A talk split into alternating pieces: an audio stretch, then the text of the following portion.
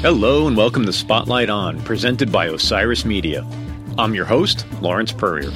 Today, the spotlight shines on someone who embodies the phrase creative professional photographer, archivist, author, and business person Chris Duffy. Chris's father, Brian, who worked under his surname Duffy, was an incredibly influential photographer with a background in fashion and art who's been described as a maverick, an innovator, a risk taker, and a boundary pusher. To music fans, Duffy might be best known for his seminal work with David Bowie, including what is often called the Mona Lisa of pop, the image on the cover of Bowie's Aladdin Sane. Though he also worked with David on sessions for Ziggy Stardust, The Man Who Fell to Earth, Scary Monsters, and Lodger. Chris was an assistant to his father on the Scary Monsters sessions and went on to open his own photography and commercial video studios. His work spans the post punk, new wave, and new romantic eras, with more to come as he continues to shoot less commercial projects, free to follow wherever his eye leads. Since the middle of the first decade of this century, Chris has devoted an increasing amount of his energy to preserving his father's work and legacy, ensuring that an artist who increasingly withdrew from public life before passing away in 2010 continued to be recognized and have his work seen.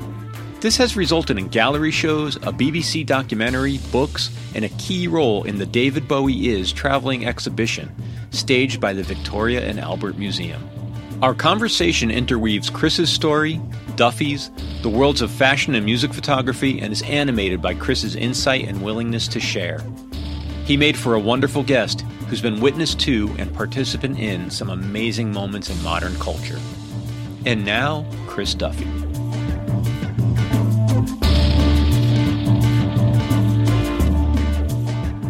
Lawrence. Chris, is this really you? Yes. it is me. It is me for sure. Thank you for enduring the twists, the turns, the ups and downs, the side roads, the winding paths, and thanks for making time. Well, thank you for inviting me to your uh, wonderful podcast series. It's been fascinating, and you're doing an amazing, an amazing job there. Yeah, what a selection of people! Fantastic. Oh, yeah, I appreciate that.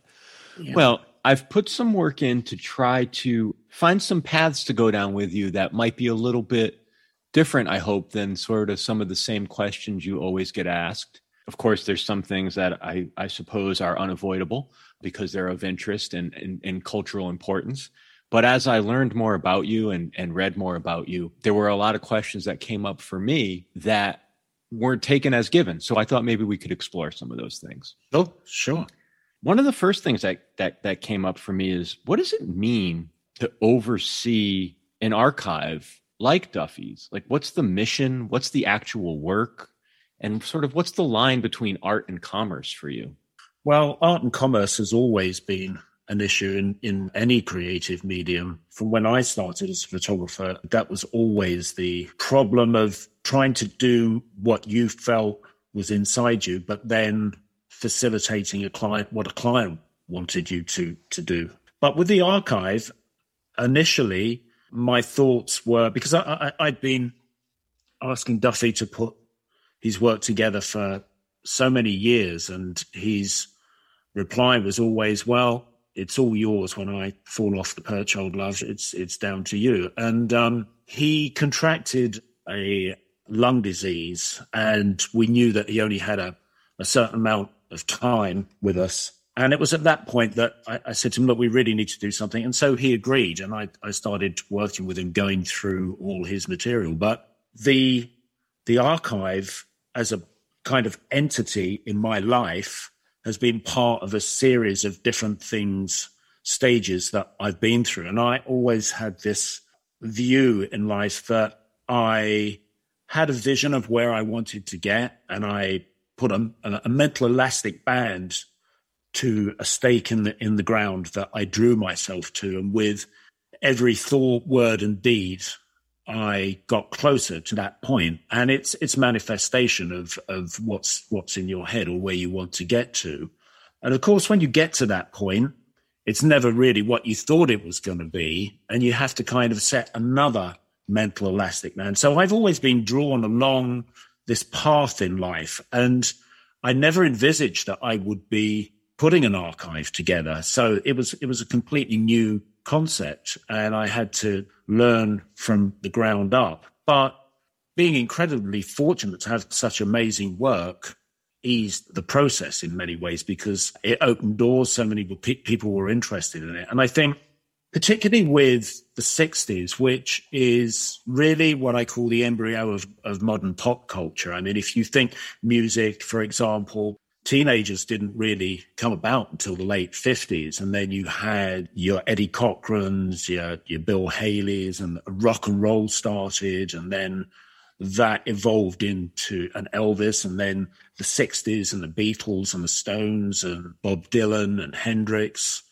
Hendrix was a bit later, I guess. But um, so people continually hark back to the 60s as this kind of foundation and, and everything seems to evolve from it. So having an archive of, uh, of course, my father's work went from the late 50s, bulk in the 60s, and then he went into the 70s, but it actually really changed the whole kind of view and look. Technology changed, fashion changed, but the 60s work is always of interest. People are continually looking back on it. And um, I think possibly that's the way it goes with, you know, in the 80s and another 30 or 40 years, people will look back at the way they look at the 60s now. So, like everything, I think it takes time. It's like laying wine down for several years for it to come to fruition.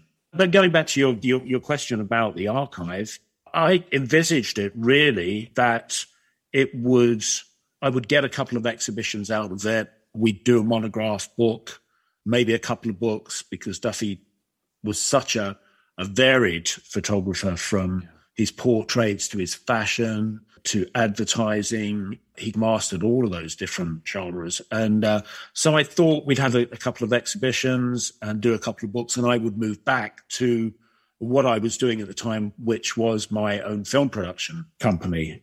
But as interest grew and we got more and more galleries, I got overtaken and I just got absorbed with this and got on a roll and I think I've been doing this now 12 years. And it's it's quite incredible the journey that it's taken me on, and all the people I've met on a worldwide basis, because we have over uh, I think 30 galleries worldwide, and I've I've got some great friendships with people from different territories and countries, and it's just been an amazing journey. So, and to, to share that excitement and interest in Duffy's work, it's it's just so fulfilling it's been yeah a terrific journey did working on the archive or does your ongoing work on the archive change your thinking or even your relationship and understanding of who Duffy was as a person or I don't want to play armchair psychologist but it seems very profound to be a family member a, a son a collaborator and then also the steward it seems like there's a lot in there well, I'm particularly lucky. There's lots of archives that get handed down to stepmothers, brothers, uncles, dog, you know, and they, they don't have a connection. I worked for Duffy as an assistant through the 70s, traveled with him extensively, and then became a photographer myself. And then it came full circle with the archive because when we started looking at the work, Duffy used to come into the studio every day, my studio, and we went through a kind of top level down. We knew we had a, an exhibition, so we st- had to start looking at work, and we go through contact sheets and we'd grade it from five star down. So, for example, we'd, we'd go through the contacts and Michael Caine, well, of course, that's a five star. Sammy Davis Jr., that's a five star. And then, oh, well, that's a three star, that's a two star. And then we'd go back and review, drill down into those sessions. So we'd look at the Michael Caine contact sheets, for example. I'd say that's that's a great picture.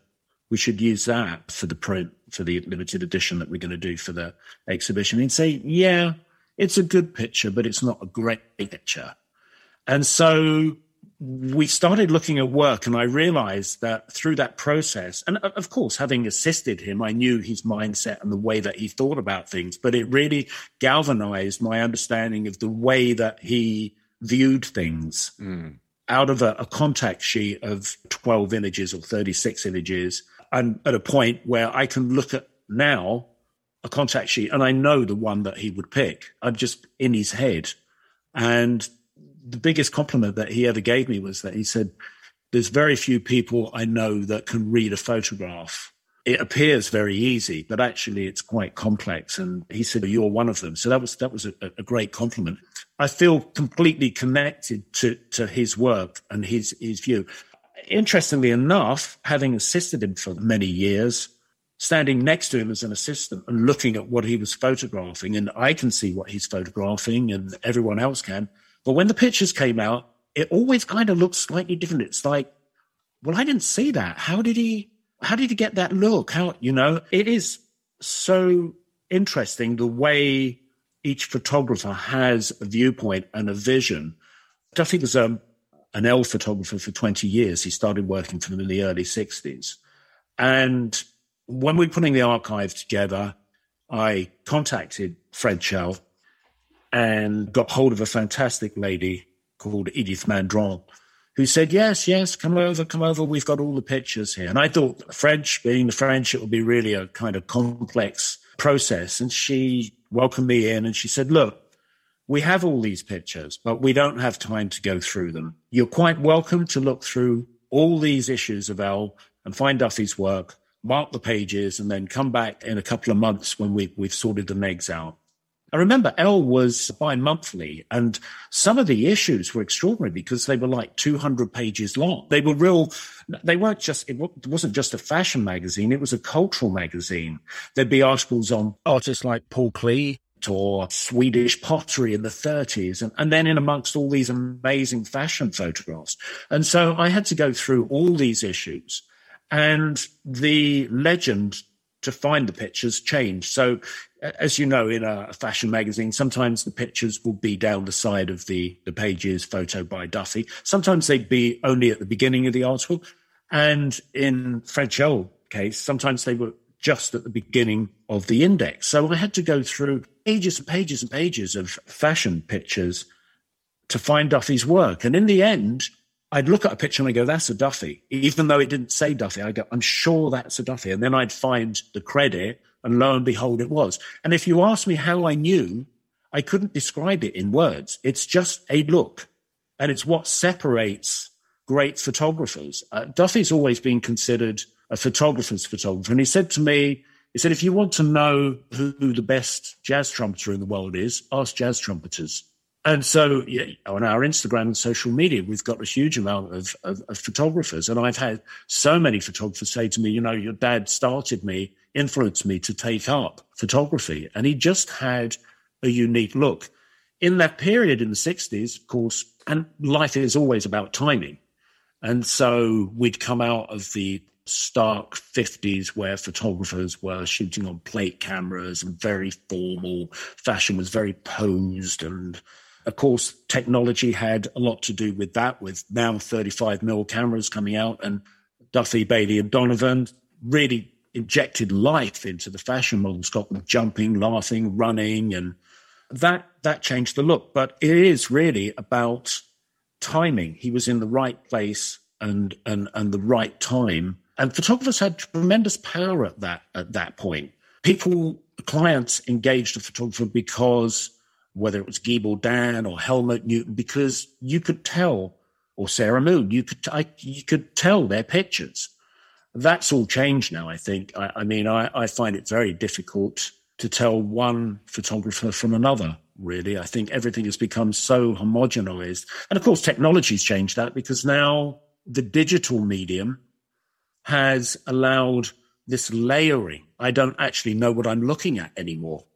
Yeah, I was introduced to that concept uh, from an architectural photographer who who told me about how he shoots a space and then makes a composite image. And so every part of the picture has the best possible light and it gives this sort of surreal hypernatural unnatural look that has become kind of a signature in architectural photography or even I even see it now in like real estate listings because the technology's gotten so accessible and you're where you were starting to go was opening the other path I wanted to ask you about, which was what what were Duffy, Bailey, and Donovan's sort of innovations? And you started to answer that, but I also wonder like where does a photographer's look live? You know, when I talk to musicians, I say, where does your sound or your tone come from? And sometimes they say, my particular equipment rig. Or some guitarists say, it's all in my hands. It doesn't matter what guitar I pick up. And I wonder, is part of what you're saying that you, the look is lost because each photographer doesn't have their own processing anymore? They're not in the chemical. Like, I don't want to romanticize it, but I'm curious as to what makes a Duffy. well, I, well I, I think uh, today there's everyone's a photographer. So you're fighting against the numbers there. There's everyone is a photographer. I think in the 50s, I know when Duffy wanted to become a photographer, his parents would have said to him, What? You want to become what? Are you crazy? Get a proper job. But I think intrinsically, it comes through any creative process comes from within. And it's the way that you see things. And that is whether you're a musician, you're a sculptor, you're a painter, you're a photographer. And that's based on, yeah, your personal view of, of what's influenced you. I mean, Duffy didn't start out as a photographer. He wanted to be a painter and he went to St. Martin's Art School and realized at a very early stage the course that, that he'd been enrolled in because he'd got a scholarship. That he'd been seen as, uh, he'd actually been in, he'd been a, I say a a troubled child. He, during the war, his father had gone off to fight against the Nazis, and he was evacuated for a short period and then brought back. There was four of them. He had two brothers and a sister, and so uh, London at that time being bombed on a regular basis, the kids his age, a young teenager, formed gangs. They'd roam the streets. I mean, they'd go in bombed out houses and steal things. It was a very sort of feral existence, I suppose. And so he was, he'd got into a lot of trouble, learnt to look out for himself. And uh, they put him in a school for troubled kids. But his art teacher recognized that he, he had a, a real talent and skill for, for drawing. So he managed to get into St. Martin's Art School. And as I say, initially wanted to be a painter, but he saw people like painters like Frank Auerbach were there and realized very quickly he was, he, it, he personally thought he wasn't up to that level. So he jumped over to dress design and his artistic ability in illustration, he, he was, he was excellent. Actually, in the archive, we've got many of his original drawings from St. Martin's, which are just absolutely wonderful. So he went on that tangent of being, at that point, wanting to be a, a dress designer. But then, when delivering some illustrations to Harper's Bazaar, saw a bunch of contact sheets on the art director's table and picked them up and went, What are these? And I think the art director was called Giovanni. She said, Oh, they're, they're contact sheets. And Duffy looked at them and said, Well, they all look the same. She said, No, look carefully. They're all different. And he realized at that point that photography was going to be a lot easier than drawing than illustrating. So he went down that path. So again, this this thing of like moving through different points in your life and things evolve. His look, I think, came from very much uh, being having a passion for art and artists, and of course, you look at any painting, it's about light.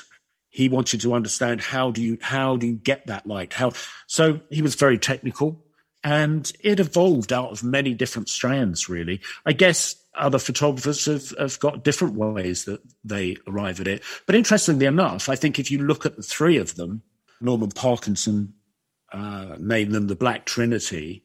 What was so interesting that they were great friends and that they were also different because Terry was like the comedian, Duffy was the intellectual, and Bailey was kind of the tearaway.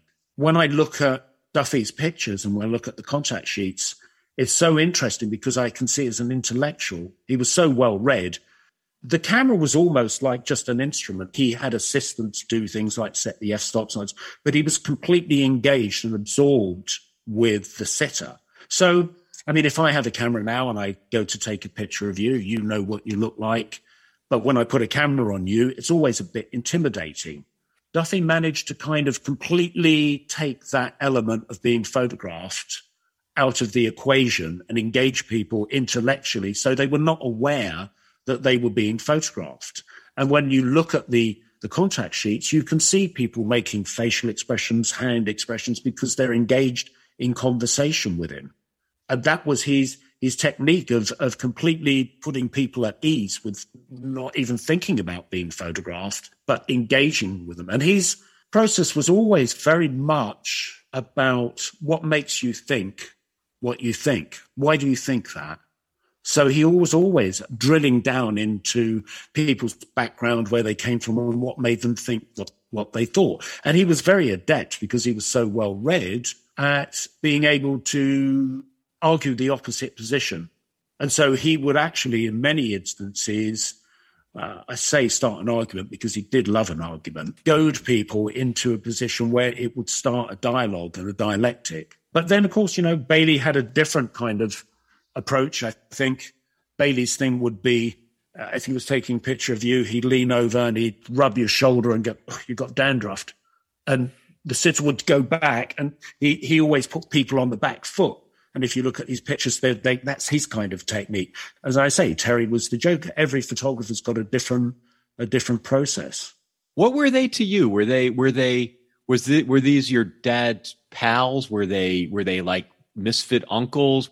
Yeah, they were definitely misfit uncles. They were around the house all the time, and their dialogue with photography was unending about lenses and technique and new photographers and pushing the boundaries. So to me, they were just always, yeah, they were Uncle David and Uncle Terry.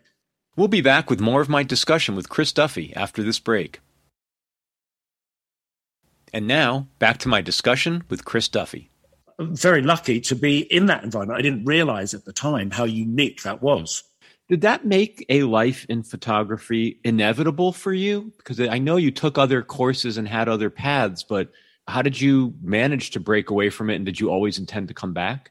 Well, I was given a, a Kodak Brownie at a young age, and I photographed my sisters and my brother, and just really just as a, a kind of toy, really. I didn't have any in depth interest in it. But it was only when I had got my first job, my my aunt Elaine, bless her, got me. She was working at a, an agency, and she got me a job as a trainee processor in a laboratory. And I got thirteen pounds a week. It was in Warren Street in London, and the job was really very simple. Photographers would bring film into the foyer and write down oh, 10 rolls for Michael Barrington Moore, put them through. They need them by 12 o'clock. And I would go in the darkroom, put them on the hangers.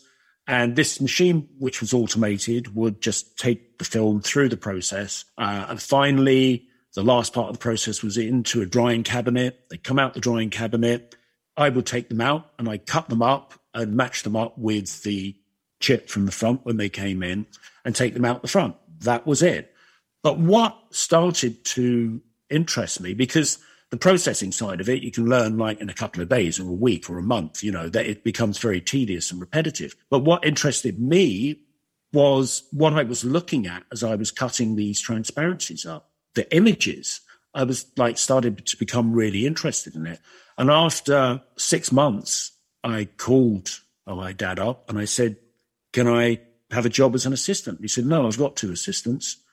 I pestered him, I think, for another six months. I was at the lab for a year. And he finally said, Look, I got two assistants, but if you want to come as an assistant, you can make coffee and sweep the floor. And, and that's all I can offer you. So that's how I got in. And then he was shooting a big advertising job and he, he did go through assistants. He, he fired, uh, he fired the assistant who was the color printer I said, well, I've worked in the lab. I, have done a bit of color printing and I got put into the darkroom. And from that point, I just took off. I ended up becoming the first assistant and studio manager and then traveled with him. So my fascination was, as I say, really had come from, from the processing lab. It hadn't come from being at home and being around him and that environment. You know, you, you talked about it earlier in the conversation and I feel like I, I don't know what's the mythology or what's the reality, but did he have an ambivalent feeling towards his archive or his work? Like, uh, you know, I, I read the story of how he destroyed a bunch of photos. I'm not entirely sure what that's about, but it's interesting. I hear competing impulses, like to still have drawings from art school implies somebody knowing they're either destined for greatness or fond of their own work, or they just knew to keep it compared to somebody who didn't want to look back and do the work of the archiving themselves. I'm curious, like, what's that about? I hadn't thought about that. That's quite an interesting question that he had kept such early work and then destroyed later work. The reason that he destroyed or tried to destroy most of his archive was that he got to a point, and you know, going back to this question of the power of the photographers in the 60s, by the 70s, the power structure had changed. Antonioni's blow up had come out, and everyone wanted to be a photographer because it was fast cars, girls, money. And the industry started getting saturated with more and more photographers. And so the competition was higher. The economics had changed. The money had come down. And Duffy was running a studio with a secretary, two assistants. Of course, at that time, a photographer had to front the whole shoot.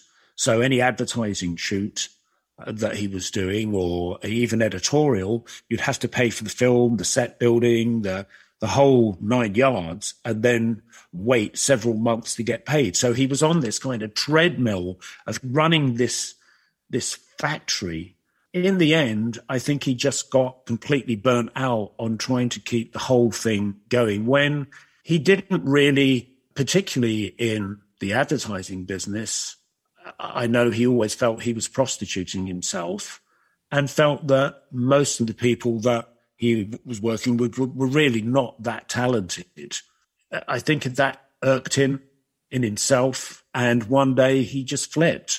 He came into the studio and an assistant said to him, We've run out of toilet paper. And that was the straw that broke the camel's back. And he fired everyone. They had a job on that day. He fired everyone, said, That's it. It's the end of the line. No more. Sent everyone home and started to burn his negs in the backyard. Luckily for us, and I don't know, it's probably something you've never tried burning a, a roll of film, but no. being plastic, being plastic, it, it creates black acrid smoke. And the negs that he'd thrown on this bonfire was creating bellows of toxic smoke that waffled down the gardens and somebody complained, and a guy from the council came round and looked over the fence and said, Put that out. You can't do that. So it stopped him burning everything, thankfully. It really was that, yeah, the straw that broke the camel's back. And uh, Duffy always said, and I guess this sort of dovetails into his relationship with, with David Bowie as well. This idea that he always said you have to burn your bridges to move forward. And that was something that was very connected with David. Yeah. That David did exactly the same. If you think about Aladdin Sane and Ziggy, one final gig, he he gave it the chop. And and Duffy was very much of that thinking. So they had a kind of connection on that level about your art and what you do and where and where you're going. Yeah, it's very hard to ignore that parallel for at least a significant portion of David's career. It was about moving forward, not looking back. In the later work he did start to quote himself and become more self-referential but even that was it was interesting. It wasn't yeah. it wasn't rehashing. It was it was more of a pop art style. Yeah interesting enough in the last video in Blackstar you see how david references back to duffy's work in in lodger with all the tiles he just kind of i don't know whether that was a nod to duffy because they did have such a connection. When they started talking, it was like you couldn't interject. They were on like just another level, really, you know? Yeah. And they did enjoy each other's company, but they were both obsessed with art, really, and ideas. And they worked, their connection worked perfectly because the way David harnessed other people's visions to his own end dovetailed. David would come up with an idea knowing that if he gave it to Duffy, Duffy would come out with something brilliant. So they were always bouncing off each other. Yeah, I think that's a, a, a element that often gets missed in David's work was how much of it was just about him providing context and forum for his collaborators to execute his vision or to, to do their piece. I think it's a large part of why, from album to album or era to era, his music is so different because it's not. He's just providing the the context and the and the the ability for everybody to come together, but it's different combinations of people and yeah, it's it's a fascinating way to work. When you were out sort of pursuing your film and production business and video business and in LA and decided to come back to the UK, come back to England. I, have seen it referenced to that you were sort of drawn by the the Cool Britannia movement. I wonder, as an American, if you could, or for a lot of American listeners, what was the importance and the and the resonance of that for you? So yes, in 1990, when the recession had hit the UK here, and it was a really depressing time. So many companies were, were folding and going under. Interest rates were up at 16%, and film production companies and model agencies and restaurants and what have you were all collapsing. And I had the opportunity to move to the US. My wife at the time was American.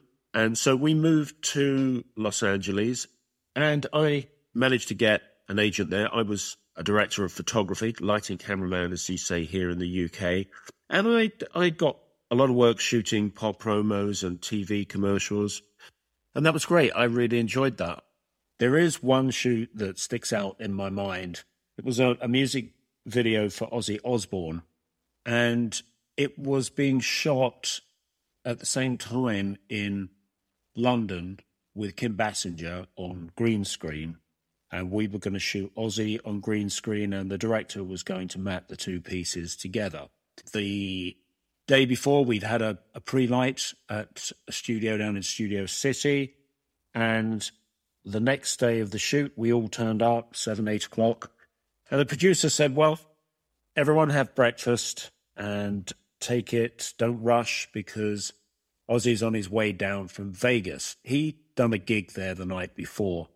So we got to about 11:30 and the producer came back and he said, "Well, I'm really sorry guys, but Ozzy's been held up, so why don't we just all take an early lunch? He's going to be here very soon." So we had lunch about 12:30 and that went on to about 2 o'clock and the producer came back again and he said, Ozzy's on his way. He's on his way. No problem. No problem. But so let's have a, a sandwich and tea break. So we had a sandwich and tea break, and it got to five o'clock. And the producer came back and he said, I'm really sorry, Ozzy's not going to make it. It's a wrap. Well, we all got paid, and it must have cost the production company a fortune. But sadly, I never got to do the shoot with Ozzy. But you know, I would have paid good money to have been at that after gig party in Vegas. That must have been some real humdinger. So I worked with a, a lot of interesting people, and the system was very different in LA just the whole environment, of course, you know, the scale and the weather made a big difference. So I, I really enjoyed that.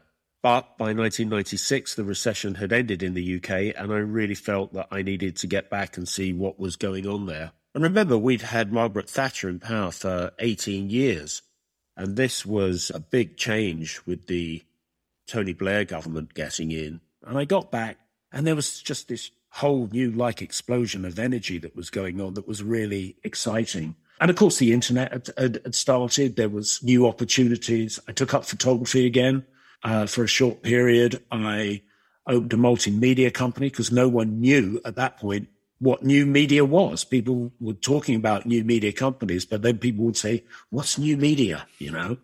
There was a minute there where it was CD-ROMs. well, yeah, and then yeah, and then interactive DVDs. Yeah, um, you know all that kind of stuff. So I brought to bear all my kind of experience from film editing, cameraman, photography.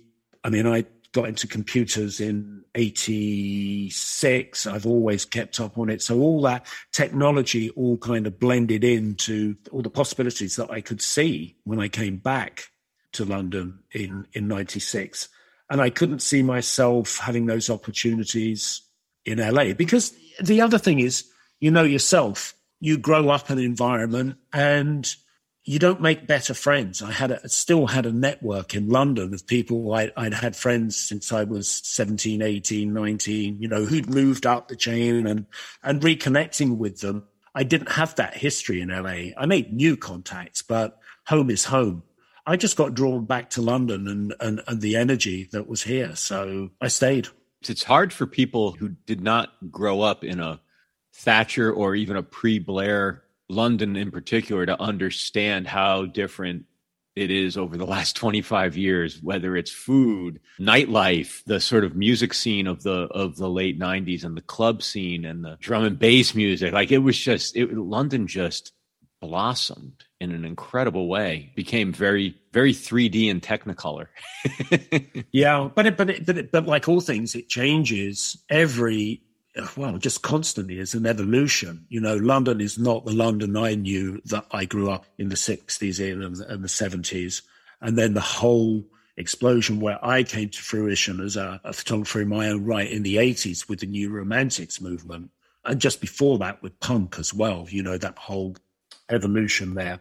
Now it's a completely different place. But then New York's different, everywhere's different. 10 years makes a massive, a new generation comes in and everything changes. And it's funny because I remember in the 80s thinking about the zeitgeist and everything that was happening. I, I recognized, as we all do, that it won't be like this in 10 years' time, but I was projecting and thinking, what will it be like in the 90s? What will it be in the 2000s? It's like you just couldn't imagine how it would evolve when you get there and you look back, it all makes sense. But looking forward, flying cars and jetpacks. yeah, yeah, yeah. But even you know, I think even now, in the last this thirty first of May was my dad's anniversary of passing. It's twelve years, mm. and I I miss it so because the conversations, you know, something would happen, and you'd I was always like. I couldn't wait to ask him what he thought of something because I knew he'd never give me the answer that I thought. It would always be tangential. It would always be anarchic or different. And he'd put a new spin on it. And you go, oh, that's interesting. I haven't thought of that. But I was thinking like in the last 12 years, how much, how much, so much has changed. If you think about it, apps, for example, apps are what, 10, 11 years old? I mean, if I'd have sent to you 10 years ago, I'm building an app, you'd go, what are you talking about? And yet everything now we've got iPhones with all this technology that we've assimilated and we've grown with. I mean, I've got 10 nieces and nephews, and I'm waiting for the moment where the penny drops, and one of them will say to me, Uncle Chris, let's get this right. You were born in a period where there was no internet and no mobile, mobile phones. How did you exist? Right? I mean, my nieces and nephews now, it's just part of the course. I used to think that about the fax machine. I can remember first coming into the business world and thinking, how did people plan tours and you know sign contracts yeah yeah so if it's safe for me to assume or to parrot back to you that the accomplishments you've made both in your career and with the archive are these series of waypoints that you that you cast out and then you chart a course do you have the next waypoint or is that something that sits in you personally and i guess more broadly sort of what's next for the archive what do what what's what do you do now?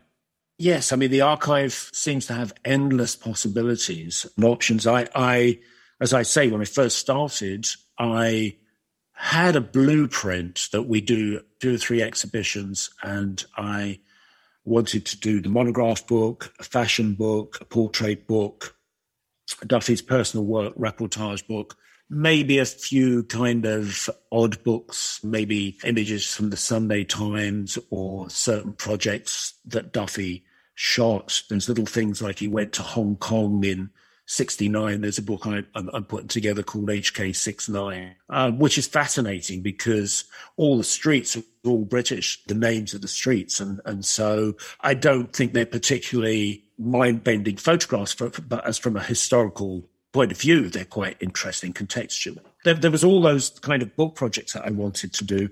And I just got swept away in 2013 with the David Bowie Is V&A exhibit.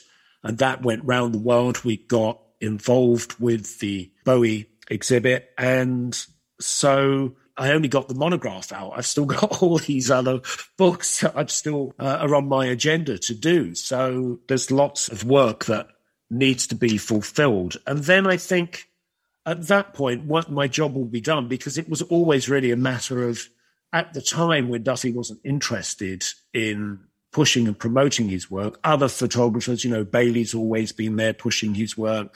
Donovan's been, uh, his archive's been pushing his work. And I felt that Duffy really needed to be put out. People who knew who he was in the 60s and 70s knew how great he was, but he was falling off the edge. A younger generation didn't know. So I felt it was incumbent on me to get that message out, show his work to everyone. And I think once I've got that done, I will probably go back to my own work. And the beauty of that is that actually, when I was working, and I felt very much like Duffy, in as much as that although I had a passion and obsession for photography, I, I always felt uncomfortable working for clients because you never know whether someone's going to like what you're doing because you're being paid to do it. When you do your own work, you only have yourself to please. And so when I first started working for Duffy, one of the things that we did on a regular basis, Duffy was always taking pictures. He had a little half frame camera. He was always taking snaps and on a evening, he'd give me a couple of rolls of film and he'd say, process those, let's see what we got. Nothing commercial, just purely snaps reportage work. And I again got completely absorbed into this level of the aesthetics. And it, uh, it wasn't for a client, it wasn't commercial. And that was my passion with photography. Now that's come full circle because I don't have to make my living by taking photographs for clients. I can do what I want. And if somebody likes it, that's great. If they don't, that's great as well. I only have to please myself. So it will get to a point when I've achieved what I've set out to do with the archive. I'll get back to doing what I want, really, back to, to my photographs. Well, I'll look forward to that. Thank you. Well, I mean, the other the other exciting project that will happen before I'll, I'll do that is we uh, still have a connection with the, the, the Bowie work that Duffy did. Obviously, five great sessions, and we've been working on it for well, actually, it's seven years now. But we had two years of the pandemic where we had a black hole. We are probably, I would think, later this year or early next year, going to launch a five sessions Duffy Museum exhibit, which is going to tour the world. That's the next big project for the archive. That's exciting. That'll be fun. Yeah, we'll we'll keep you posted on that one. Yeah, I mean the collection has got original material, the Aladdin Sane printer pools and notes and lots of memorabilia, video interviews that I've done with a lot of David's collaborators from Mike Garson, Carlos Alomar, Suzi Ronson, Woody Woodmansey, you know, I've, and this is all unseen material. So this is going to be a very interesting project. Oh, that's incredible. I can't wait. Uh, yeah. Will you send the camera out? Which one? The the original from the Aladdin Sane sessions. Yeah, yeah. Yeah. When we did the Bowie 75 in London, Sandy, who works with me, who's who's brilliant, said to me, Why don't you take because they asked me to give a, a, a, talk there about the work. Why don't you take the original Hasselblad camera? And I took the, the, the Hasselblad EL with the 120 lens on and I put it around the corner and I stood it in front of an Aladdin Sane print and lined it up. So when you looked in the viewfinder, you saw what Duffy saw. and at the end of the talk, I said, and we've got something special you. I brought the original camera, and there was a palpable gasp. You could hear people go, huh? and uh, it was a real winner. People just couldn't believe. They looked through the camera, and it's like that is what Duffy saw on the actual camera. You it's know? magical. That's magical yeah. for a fan. For yeah, yeah, it's oh God, yeah, really yeah, yeah.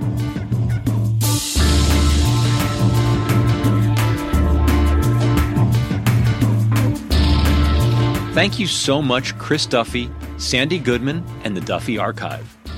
Thank you for listening to Spotlight On, which is presented by Osiris Media and sponsored by Light. Executive producers are Lawrence Peryer, Ant Taylor, Brian Brinkman, RJB, and Matt Dwyer. Spotlight On is produced by Craig Snyder, with post production by Michael Donaldson and theme music by Q Burns Abstract Message. If you like what you've heard, please share us with a friend and leave us a review on your podcast platform of choice. Visit us online at spotlightonpodcast.com or at spotlightonpod on Instagram and Twitter. Thanks for listening. Be safe and stay in touch.